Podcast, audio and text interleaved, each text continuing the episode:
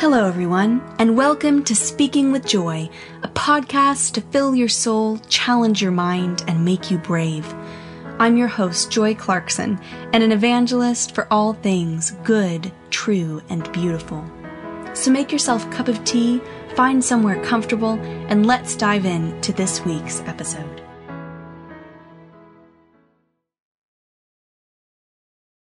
Self rejection is the greatest enemy of the spiritual life because it contradicts the sacred voice that calls us the beloved. Being the beloved expresses the core truth of our existence. I kept running around it in large or small circles, always looking for something or someone to be able to convince me of my belovedness. Henri Nouwen, The Life of the Beloved. Hello, everybody, and welcome back to my series on Aggressively Happy A Realist Guide to Believing in the Goodness of Life. You may have noticed a slightly irregular uh, podcast posting schedule, and I will have to apologize for that, um, but also give a, I think, a, a very reasonable justification for it, which is that um, I came down with COVID for the last 10 days. So I have been locked inside in something of a, a brain funk as well as a physical funk.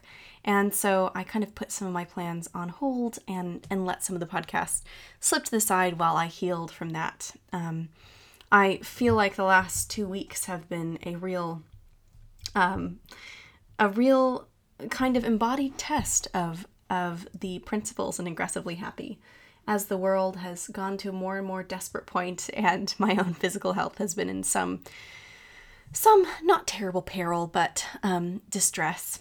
Um, but in a, in a weird way, it's been uh, kind of special to to rest and to take many of the lessons from my own book as uh, scoldings from myself, and to lean into what it looks like to remember that I have a body and um, to uh, cultivating a heart that seeks good and true and beautiful things, not ignoring the darkness of the world we're currently experiencing but as a response to it. Um, last week on my Patreon reading group, we are a few weeks behind. We're going a little slower. So we were doing the chapter on enjoying things unironically. And we read C.S. Lewis's Learning in Wartime, which was just so poignant, I think, for this week. This strange week. Um, you know, last week I was going to take a quick holiday to celebrate the launch of the book, and I was pretty exhausted. And on the morning I woke up to take the holiday, Russia invaded the Ukraine, and the next day I came down with COVID.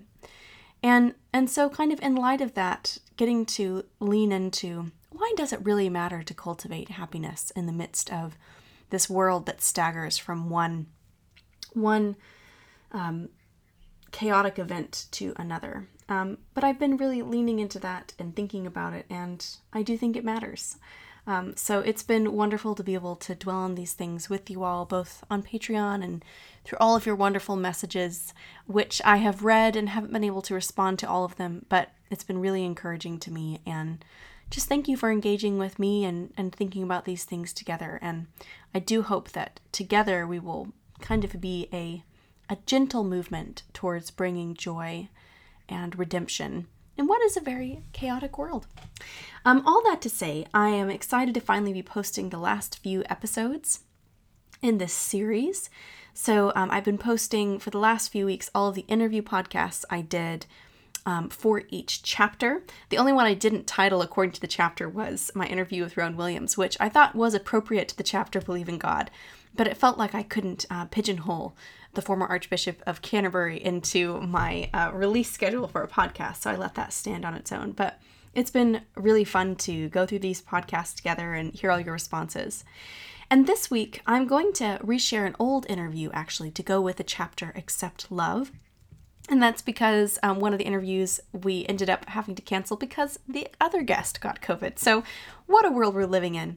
Um, but as I was dwelling on kind of past interviews that I'd done that helped me think about this topic, um, one came to my mind, and that was an interview with John Swinton, Professor John Swinton, who is one of us, one of the scholars I respect most um, as a scholar, but also just as a human being. He is kind. He signs all his emails warmly, um, and he really has a deep, deep focus on Jesus. And this chapter in the book, Accept Love, What it's really about is that I think that unless we know that deep down to our core, we are loved by God, that we are loved simply by the nature of being a human being, that there's nothing we can do um, to merit the belovedness of God, there's nothing we can really do to separate ourselves from the love of God, that we are fundamentally loved, unless we know that, we always kind of live our lives in this insecure state where we're kind of looking to other people to answer this question of Am I loved? Am I okay? Am I enough?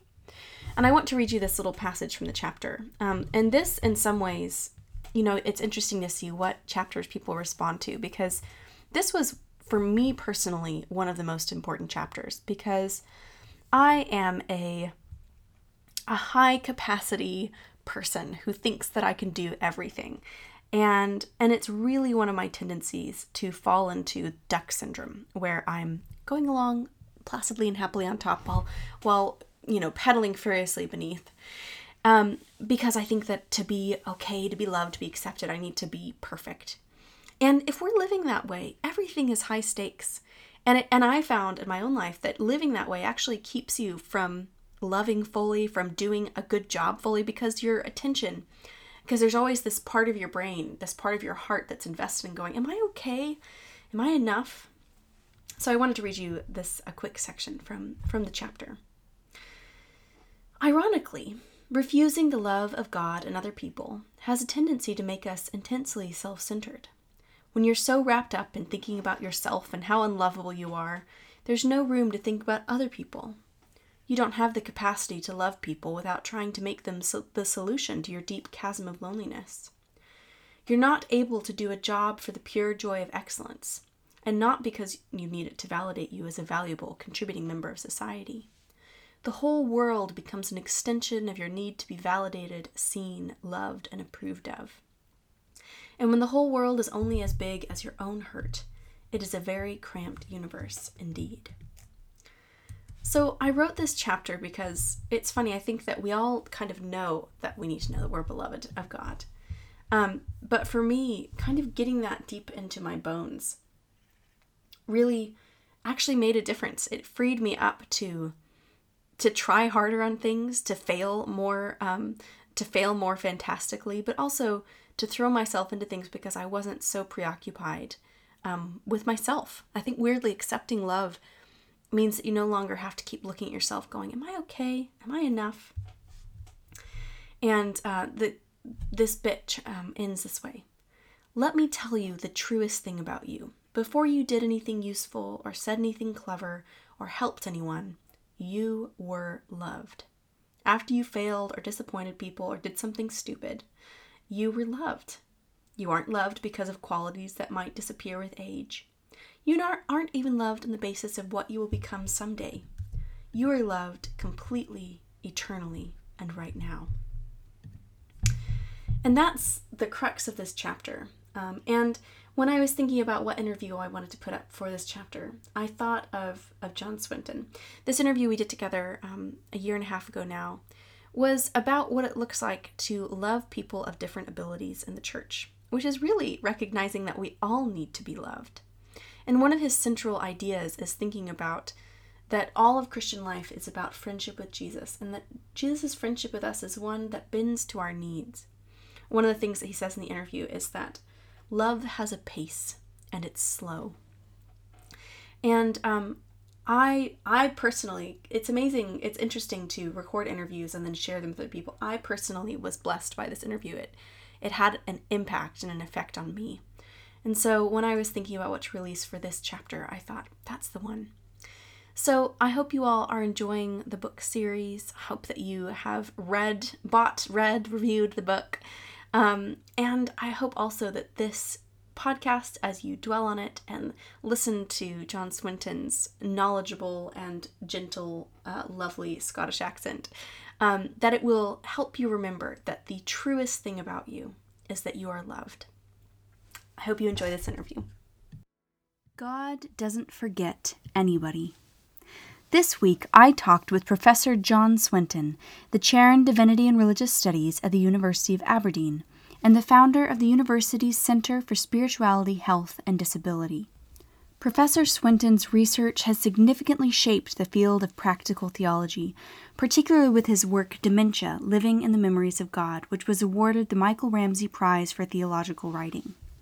In this episode, we talk about the theology of memory, God's memory, connecting that to the experience of those whom society often forgets people with dementia, profound intellectual disabilities, and crippling mental illness.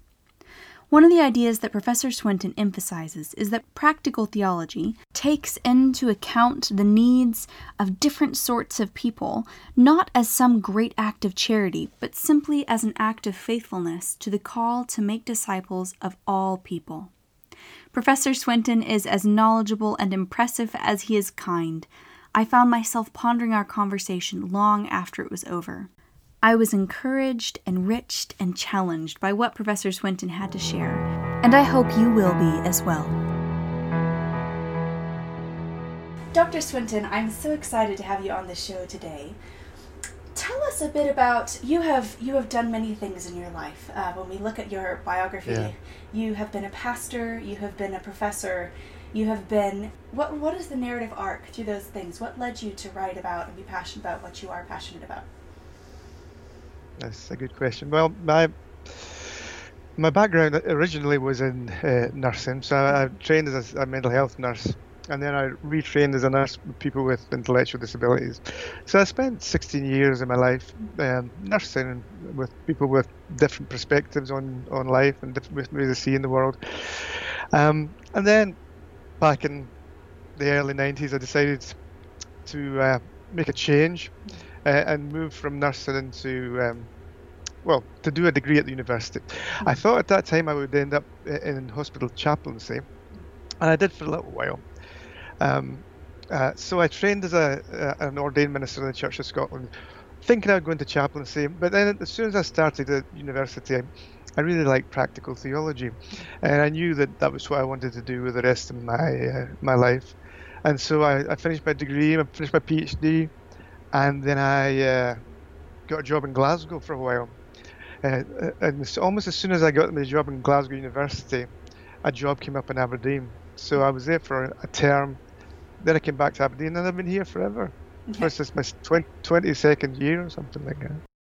Um, I told you this for the, the interview, but the reason that I got I found your work was through actually tutoring for practical theology, and the way you write about theology, but rooted in a real what it looks like to minister to people in their experience is is so it's very unique. I don't think everyone is able to write in that way, so it's really wonderful to do your research.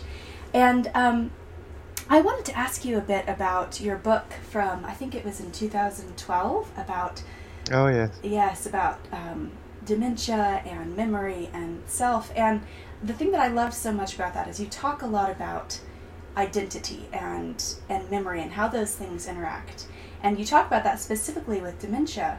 But i think that's a that's something that kind of plagues the modern world is the question of who am i uh, how do i define myself and who I, am i in community so could you tell us a bit about um, about what inspired that work and kind of the question of identity and memory yeah well i mean where the uh, the uh, the book emerged from was just my experience over the years being with people with dementia and the mm. various mm. is- issues that people came up with, but in particularly the negative issues, the way that mm-hmm. dementia is highly stigmatized because, you know, if you live in a, a, a, a kind of culture that really worships intellect and reason, to begin to lose your memory and your intellect and your reason is highly challenging. Mm-hmm. And if you think that that's part of what it means to be a human or fundamental to what it means to be a human, then it becomes even more complicated.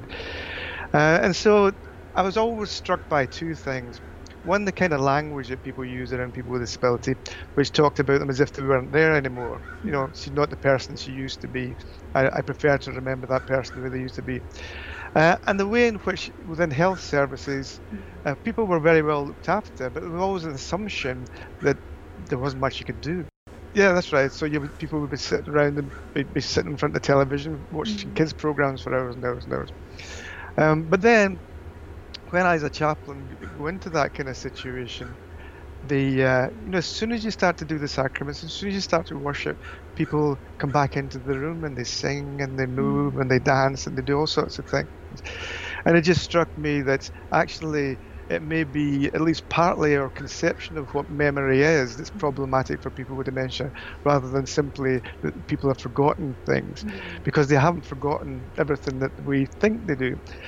Uh, and tied in with that, you begin to get the revelation that, okay, um, people with dementia are stigmatized, they're alienated, they're very often discarded. Uh, and you get your value from other people, so they're often mm-hmm. very devalued. If you don't give, somebody doesn't give you value, you don't have some.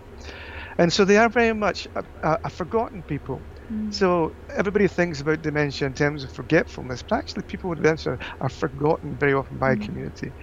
And then beginning to think about that theologically and recognizing that God doesn't forget anybody. Mm-hmm. And that even though we may forget ourselves, it's never ourselves that's central to our identity. Our identity is always found in Christ. It's always found in how God sees us, not in how human beings sees it.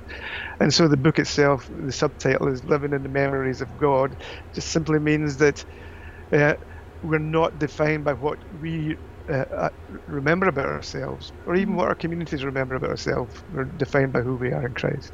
Mm. I love that. And um, I think that was the thing I was struck by when I was reading it is that sense of being remembered by God. And I think we could think of that we could think of that in the sense of, well, if I forget or if my community forgets. But even in that, we're almost placing too much emphasis on our own ability to remember and describe ourselves. You know, I yeah. I um I, re- I was reading an essay recently um, on in Rowan Williams' book on Augustine, where he talks about Augustine's you know, he has these kind of mind boggling things about, am I who I remember of myself? But I can't remember things very well. And yet, this is, and so that sense of if who we are is defined on this kind of nebulous ability to remember ourselves or to be remembered by others, then our identity is always insecure. That's right. But to be remembered in God means that we are always secure no matter how remembered or able to remember we are. That's right. We are, and that's right. But then the the other dimension to that is that it, uh, it's all very well to have that foundational theological belief that we're remembered by God, but you have to feel it. Mm. You know, you have to experience that. So it, it's the task of the Christian community to uh, remind us that we're remembered in that sense. Mm. So, although communities can be problematic, one of the tasks of discipleship, one of the things the body of Christ needs to do is to help people feel remembered, remembered. even though they can't remember in that in that sense. Like, mm, yeah. So, um, yeah. so what is what do you think that looks like practically um, for communities to remind people that they are remembered? Well, I think that the key thing is to enable a place of belonging for, for mm. people with dementia. And I don't mean simply inclusion, like wheeling people into church and wheeling them back out again, really taking the time to recognize two things. One, that for Christians, that these people are disciples. Mm. They don't cease to be disciples because they've forgotten some certain things. They are mm. disciples who are having a different kind of experience. Mm. And so, therefore, if they're going to have a place of belonging, it's not an act of charity, mm. Uh, it's, it's an act of faithfulness to create spaces where everybody within the body of Christ can come together. So I think friendship, mm. you know, opening up space in your life to be with people uh, who see the world differently, supporting families who have really difficult times sometimes mm. with people, both psychologically and physically. Mm. Uh, so creating, creating spaces for respite allowing the challenge of the presence of people with dementia to shape and form the way we think about worship. Mm. And uh, so that we can include people in worshipful ways as well as simply just in terms of the presence.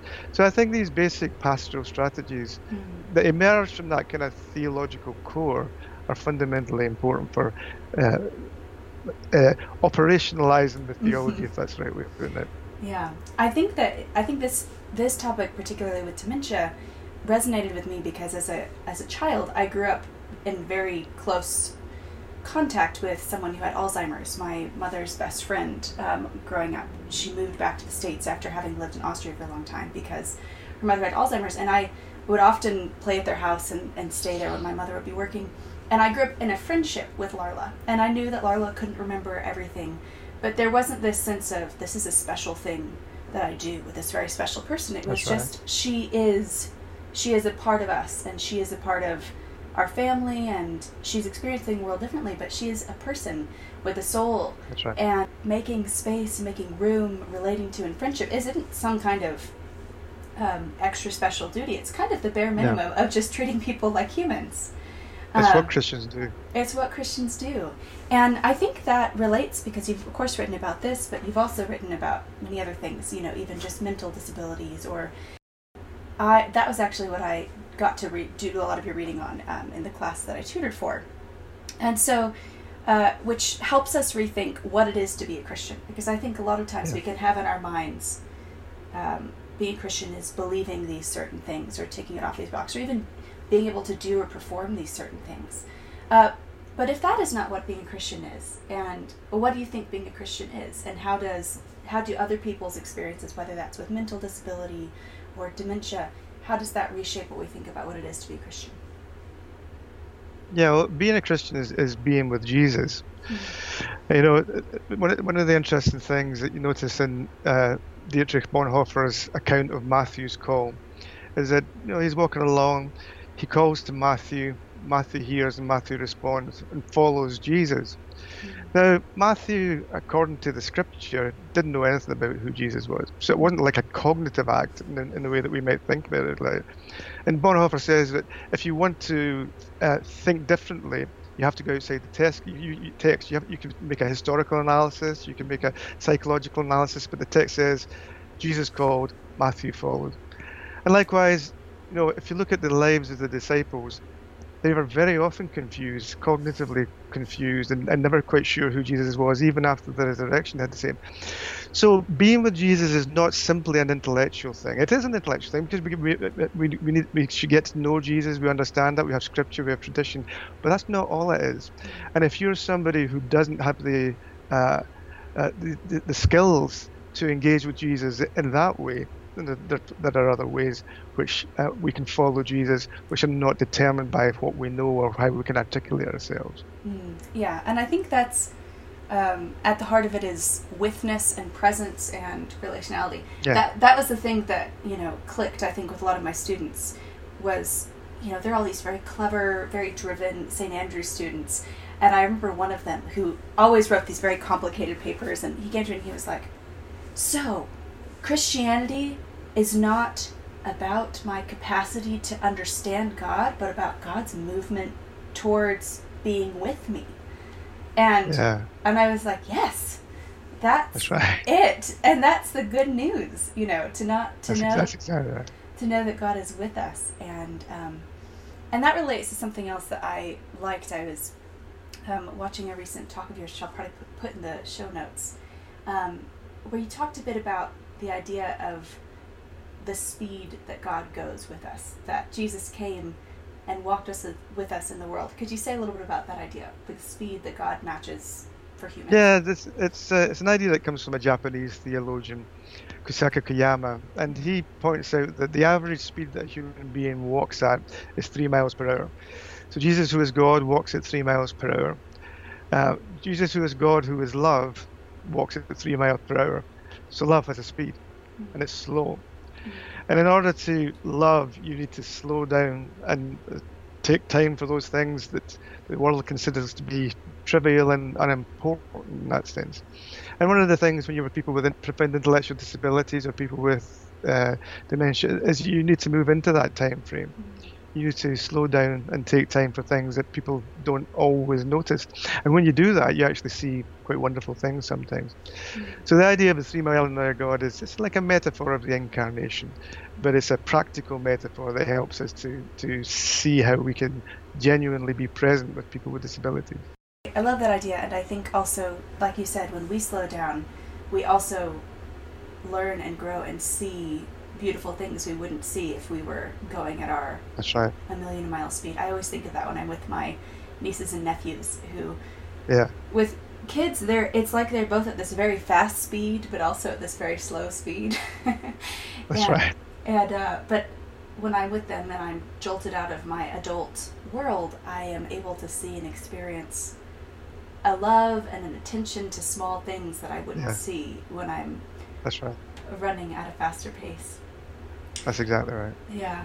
Um, well, and I think in funny ways, we've all kind of been adjusted to the speed, to a different speed in this season as we find ourselves in lockdown, and um, and I think that we get too used to a fast speed of the world, and it actually limits our our vision, our ability to see what God is doing. I think it does. I mean, the, the problem with lockdown is that it certainly slows us down, but it also alienates a lot of people. So you have a, a completely change, a complete change of gear and speed, but also a complete change of relational environment, hmm and that's necessarily very helpful. No, So mental no. health issues in lockdown are, are kind of you know exacerbated by the slowness and the lack of structure. Yeah. And the, so it's, it's, it's complicated. Yes, it is very complicated and um, brings about a whole other slew of pastoral, practical issues. I, I'm sure Yeah, that you've yeah, been does. thinking about. Yeah.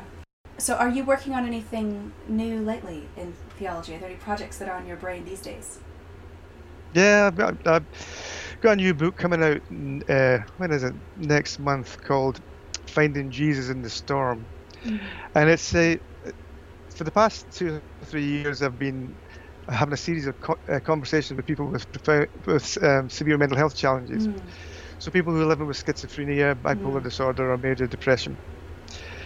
Not to try and uh, work out what causes it or how we should treat it, but to try to understand what it feels like. Mm. What does it feel like to, to experience voices? What does it feel like to have highs and lows in relation to the people's spiritual lives? Mm. And so this book is, is all about how people have articulated to me over time what it feels like and how, how, how what it feels like to encounter God in these di- through these different experiences, uh, and what kinds of uh, spiritual support are helpful, what kind of Mhm. spiritual support are not helpful, because sometimes churches can be less than helpful when it comes to mental health issues. Uh, and so that's that's taken up my horizon for the past uh, two or three years. Um, so that's coming out next next year, and then I'm I'm doing the uh, what's called the Didsbury Lectures at Mm. the Nazarene Theological College, uh, looking at what does evil do. So Mm. that will be uh, interesting. It's uh, Wow. exploring a slightly different uh, perspective on what evil is and how we should res- how we should respond and resist it. Mm. So that hasn't been very cheerful, but it's been interesting. I know. I was going to say that's uh, those are light topics indeed. Um, well, I look very forward, especially to um, reading the book on. When did you say that's coming out? The book on mental illness and. It's called uh, Finding Jesus in the Storm, and it's Mm. coming out in September. Okay, great. Right when this will be coming out. So something else I wanted to ask you about uh, is kind of you talked about the way that people come to life in liturgy sometimes. Um, that's that's something that kind of reawakens something or awakens something that's always there, and um, and also the role of music. So tell us a bit about that. Yeah, I mean, it's, it's over time when people engage in their spiritual practices, the uh, your body begins to take the shape and the form of your spirituality. And Paul uh, talks about the idea that you become letters to Jesus. At least that's that's the way that Eugene Peterson puts it in the message, which is nice.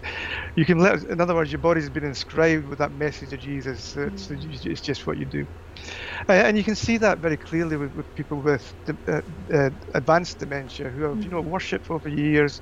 Now they can no longer cognate things in the way that they used to do, but their body remembers things. They, they still experience and encounter God, but in different ways. And music is, is important for that because very often with uh, certain forms of dementia, it's not that you lose the memory, it's that you lose the connections, the neural Mhm. connection between your ability to comprehend it and your ability to bring it to mind. Um, and because your brain's plastic, you know, neuroplasticity means that it's con- constantly configuring and reconfiguring. Very often, it can re- uh, when you, uh, your brain can reconfigure uh, itself. Oliver Sacks is very good. He's got a book called Mo- uh, Musicology, and he's got a last chapter on that. He says that the brain can reconfigure itself, and very often it does that by passing the impulses through that the, these parts of the brain that process music, and so you can actually access um, a memory when the music is playing. Hmm. And of course, when you hear when you hear uh, music, it brings back emotions and feelings and memories, and so you access not just a memory but a whole experience of stuff, which is why people are very often happy or sad depending mm. on what the what the memory is. Um, but that only lasts as long as the music lasts. Mm. So as soon as the st- music stops, the memory fades away. And so the person may still have a, a warm feeling uh, or a, a, sad a feeling of sadness, and eventually that'll go. So the key thing uh, there is to always be in the moment.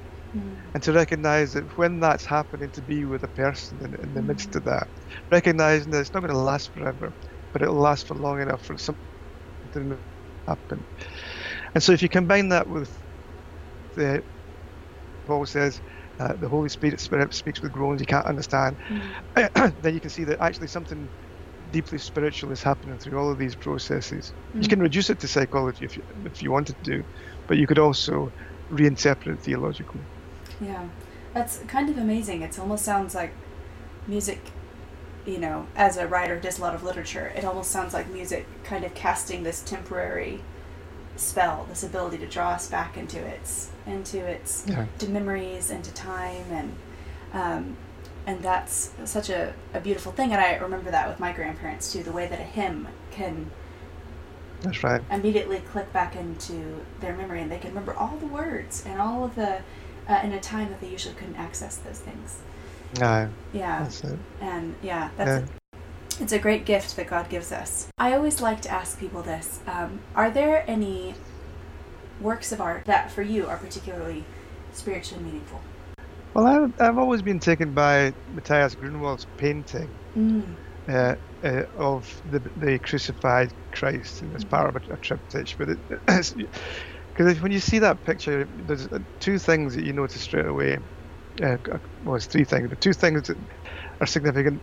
The shape of the Jesus' hands in that picture is incredible because they are clasped together in absolute agony as the nails have gone through his the muscle and tendon.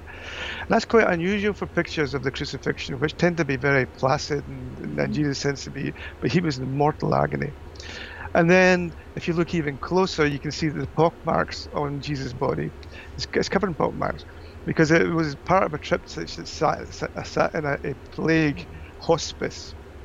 Um, and so this Grunewald wants to emphasize that God suffers with us and that, and that the crucifixion is not something that's romantic, it's something that reflects the pain of the world.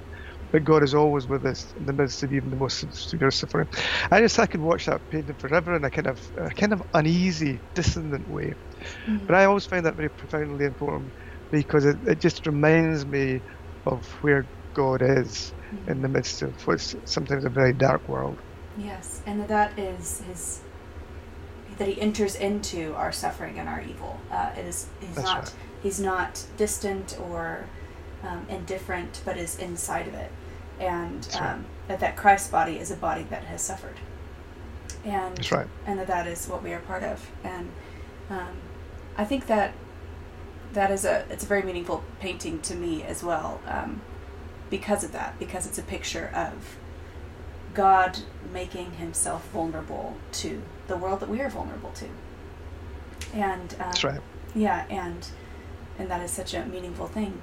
And it relates to one other thing I wanted to pick up before we uh, kind of bring this to a close which is I remember reading in one of your in one of your bits on um, profound mental disabilities um, the idea that if someone is in the body of Christ and they are and they have Down syndrome, that the body of Christ has Down syndrome in it.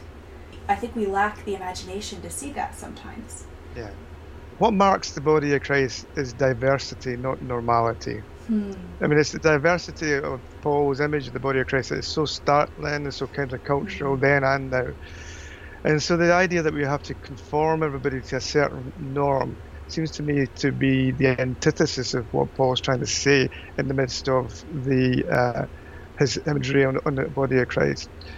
The second thing is, is in relation to, uh, you know, very often people talk about disability in terms of healing, uh, either healing in the present.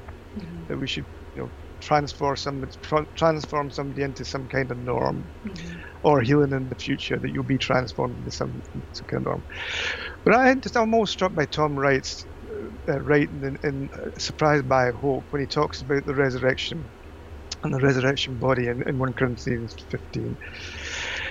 And he, he just points out that uh, Paul said our bodies will be um, not replaced but transformed.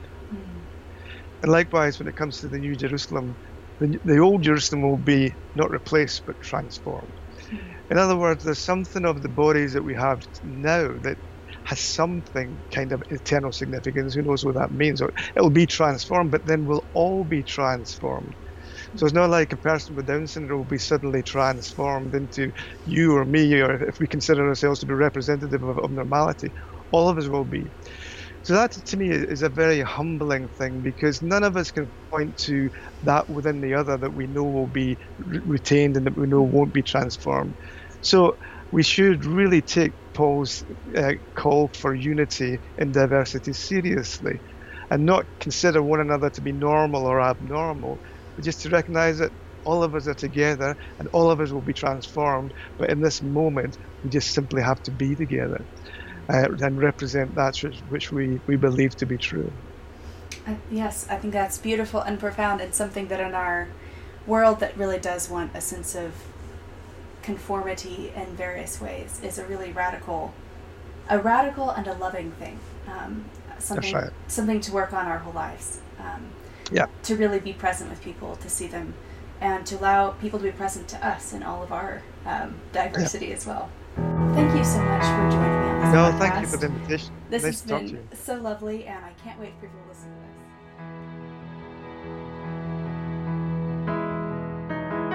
I hope you enjoyed listening to this week's Aggressively Happy podcast. As a reminder, Aggressively Happy is out and in the world, so make sure to go buy your copy wherever books are sold. And then, if you love it, please leave a review um, wherever you bought it from.